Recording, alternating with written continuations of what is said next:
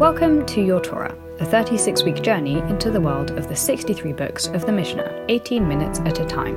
A project of Jofa UK designed as a special invitation to engage in Torah and make it yours.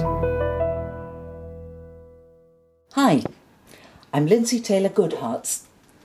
I teach all sorts of Jewish texts and Jewish history in various places around London, and I particularly enjoy helping people to acquire the skills they need to study Jewish texts independently.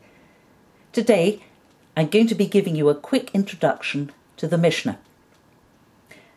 Let's start with what might seem to be an obvious question What is the Mishnah? Although it's a simple question, the answer is by no means simple. We could answer that it is a written Hebrew text in six sections on the subject of Jewish law, or halacha, and it's often described as the oral law, Torah shebe'al in contrast to the written law, Torah shebichtav, the Chumash, or the written Torah. But then we would have to qualify this immediately. First, we are not at all sure that it started off as a written text.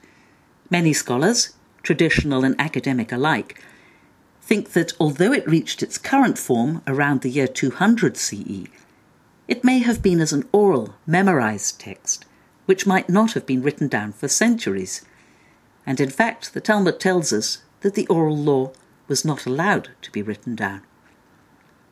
Our veriest, earliest complete manuscript of the Mishnah, the Kaufmann manuscript now in Budapest, only dates from the 10th to 11th century CE. Surely we're on safe grounds with the statement that it's in Hebrew? Well, no. There is quite a bit of Aramaic and a lot of Greek loanwords, like sandal. But most of it is in Hebrew, and the good news for modern Hebrew speakers is that Mishnaic Hebrew is a lot closer to modern Hebrew than it is to the biblical Hebrew of the Tanakh. How about the description of the Mishnah as Jewish law or even the oral law? In a way, both these descriptions are a sort of shorthand. The Mishnah does indeed discuss Jewish law. It's full of practical details of how to build a sukkah, how to write a get, how to run a bet din, when to recite the Shema. But it also records stories about our sages, bits of historical information, midrashic interpretations of biblical verses and stories, a detailed description of the Second Temple, praise for the Torah, and moral advice, none of which you would expect to find in a modern law book. It's not even a legal commentary on the Torah. We do have books like that, known as the Halachic Midrashim, which go through the Torah verse by verse and tell you all the laws that are based on each verse. But the Mishnah doesn't do that. So perhaps we could say that the core of the Mishnah is Jewish law, but that it's not limited to it. As for describing the Mishnah as the oral law, even that is not quite as simple as we might think. The Mishnah itself, at the beginning of the tractate Pirkei Avot, or Chapters of the Fathers, tells us that Torah was transmitted from Sinai to Moses, who passed it on. Let's read the first part of this text from chapter 1 of Pirkei Avot. Moses received the Torah at Sinai and passed it to Yehoshua, and Yehoshua to the elders, and the elders to the prophets, and the prophets to the men of the great assembly. Traditionally, we've taken this to mean the oral Torah, Torah Shebe'al Peh. Our sages tell us that this is the information that God revealed to Moshe Rabbeinu on Mount Sinai, or according to some traditions, during the Israelites' wanderings in the desert, which was then handed down orally from teacher to student for centuries just in the way that Pirkei Avot describes, until it was edited, or composed, or arranged by Rabbi Yehuda Hanassi in about 200 CE, producing what we know as the Mishnah. But again, it's not quite so simple. First of all, we know that Rabbi Yehuda Hanassi worked with earlier arrangements of the oral law. The Mishnah itself tells us that he relied heavily on a collection called the Mishnah of Rabbi Meir, who in turn based his work on the earlier Mishnah of Rabbi Akiva. So, though our present Mishnah is not the first edition, it probably is the biggest.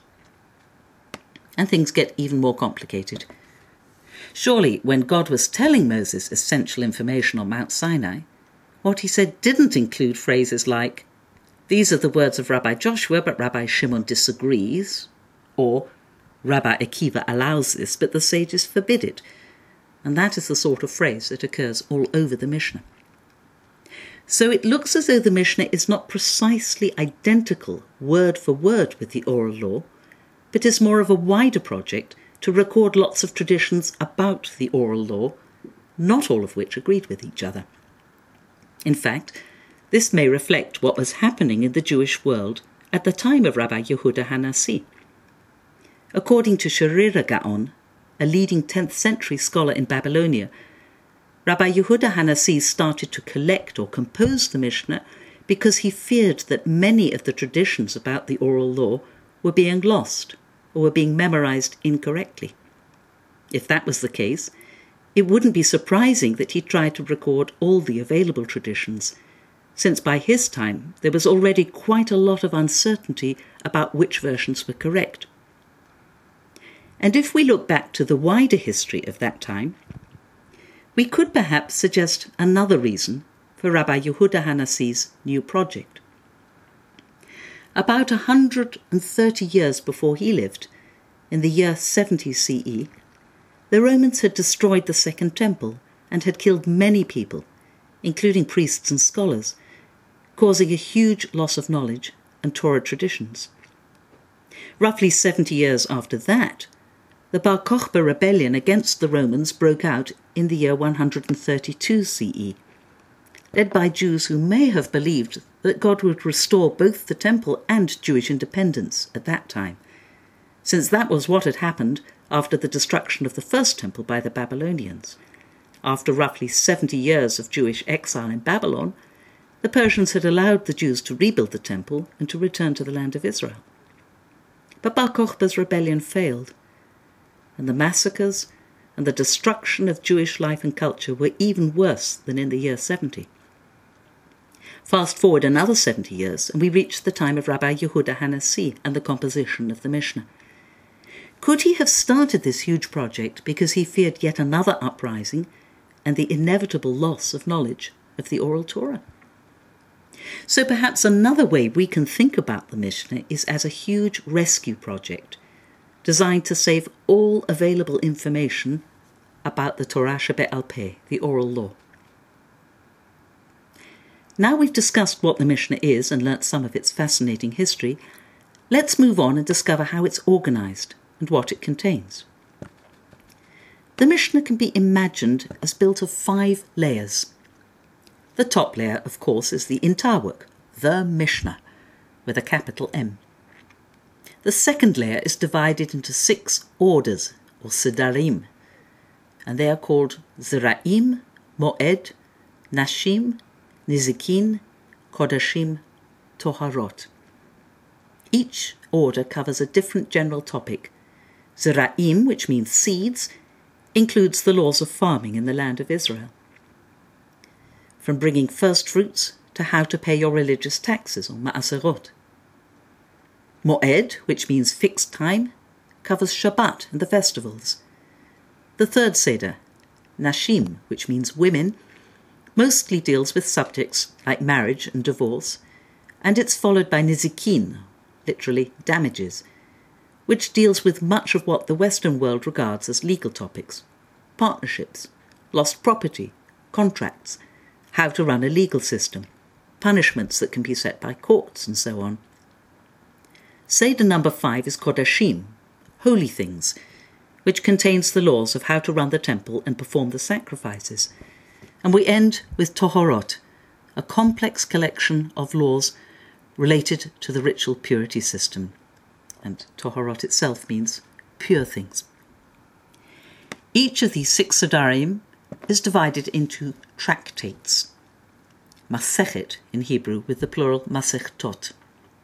These form layer 3 of the Mishnah structure. There are 63 Masechtot. Examples include Brachot, blessings, Ta'anit, public fasts, or Shabbat. Their titles loosely represent their subject matter, but watch out, The laws about kings are hidden inside Tractate Sanhedrin, for instance, which is mostly about the court system. Each Masechet or tractate is divided into prakim, chapters, which gives us the fourth layer of the Mishnah's structure. The tractate Kelim, or vessels, is the longest Masechet. It has 30 chapters. But there are quite a few Masechetot which only have three chapters. For instance, Chagiga, festival sacrifice, and Bikurim, first fruits.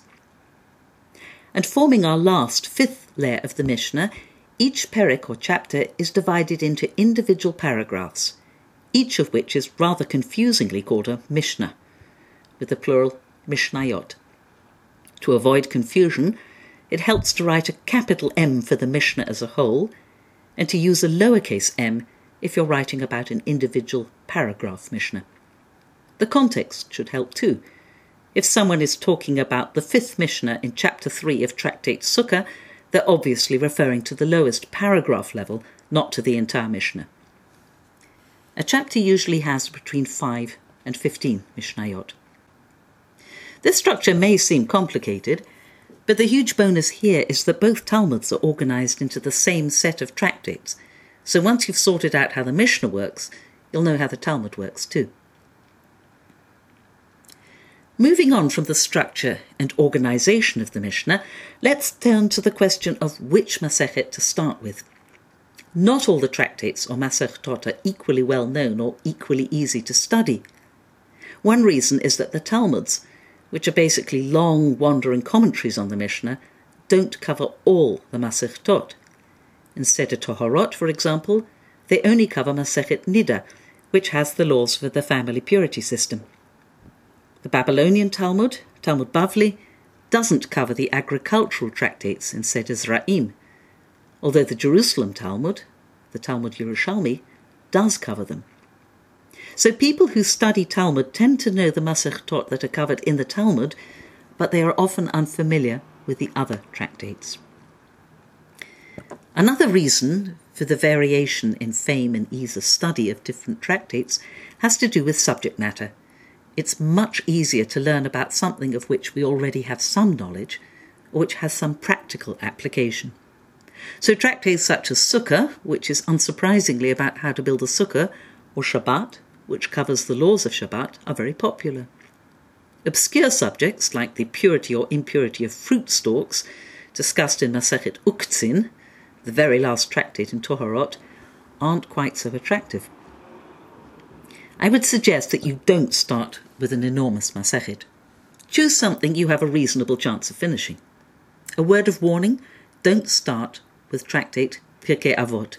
It is most unlike the rest of the Mishnah, and because it deals with ethical and moral issues, it has a sort of open endedness that means you could study it forever and never get on to the next Masechet.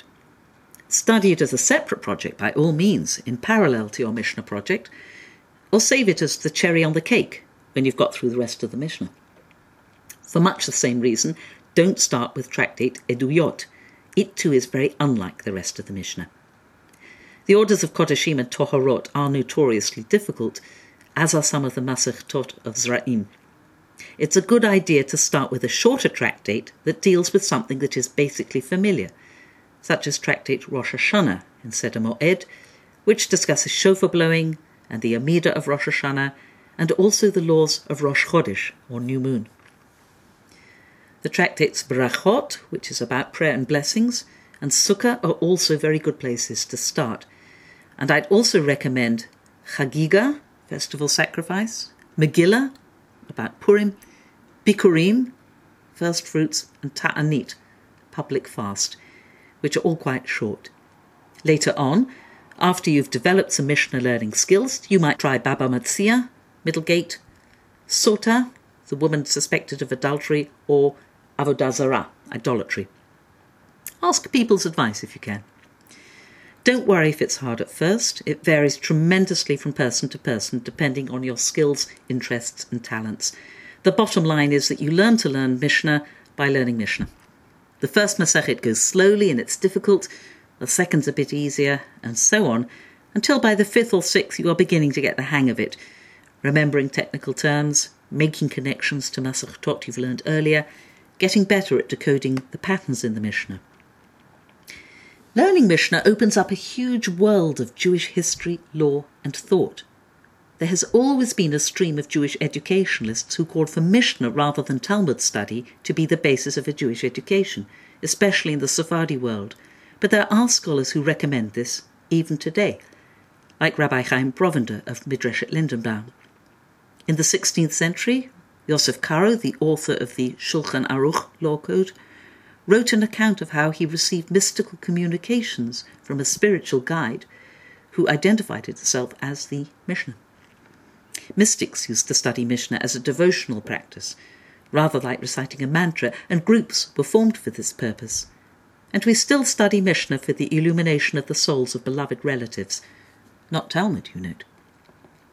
We'll end up with some thoughts about resources to help with Mishnah study. The first and most obvious of these is commentaries, whether classic ones or modern works. Some of our greatest scholars wrote commentaries on the Mishnah, so if you use these, you will get two great works of Torah for the price of one. Rambam, Maimonides, wrote a commentary in Arabic, which has been translated into English by Eliyahu Touger. This is available on the Chabad website. It's also been translated into modern Hebrew by Rabbi Kapach. Three parts of Rambam's commentary are often studied as separate works in their own right. His introduction to the entire Mishnah, which gives a historical overview of the development of the Mishnah, his introduction to Masechet Pirkei Avot, which is known as the Shmona Prakim or the Eight Chapters, and his introduction to the eleventh chapter of Masechet Sanhedrin, which includes his famous Thirteen Principles. Two other classical commentaries are first that of Ovadia of Bartenura, a 15th century Italian rabbi, and second, the Tosafot Yom Tov, a very long commentary written by Yom Tov Lipman Heller, who lived in Prague in the 17th century. The most useful commentary for beginners, however, is the one written by Pinchas Kehati, who died in 1976. He wasn't actually a rabbi. He worked as a bank teller in Jerusalem and wrote the commentary largely in his spare time. He wrote it together with Rabbi Tzvi Yehuda, whose role is now largely forgotten. It was written in modern Hebrew, and it has been translated into English. You can buy individual Masechtot or a complete set, and there is now even an app with the Hebrew and English.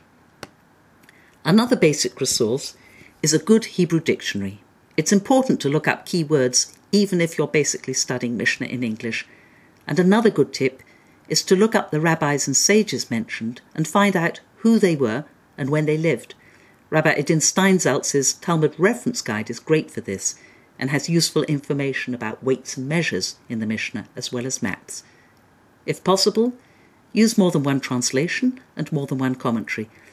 And of course, if you know any people who could help, don't forget they can be the best resource of all. Lastly, make a great Siyum party when you finish a Masechet and invite lots of people to celebrate. Good luck. This episode of Your Torah is brought to you by Jofa UK, in collaboration with women from around the world who all share a passion for Torah study. If you are enjoying your Torah, consider sponsoring an episode. Find out more by visiting ukjofa.org. Join the conversation on social media using the hashtag YourTorah.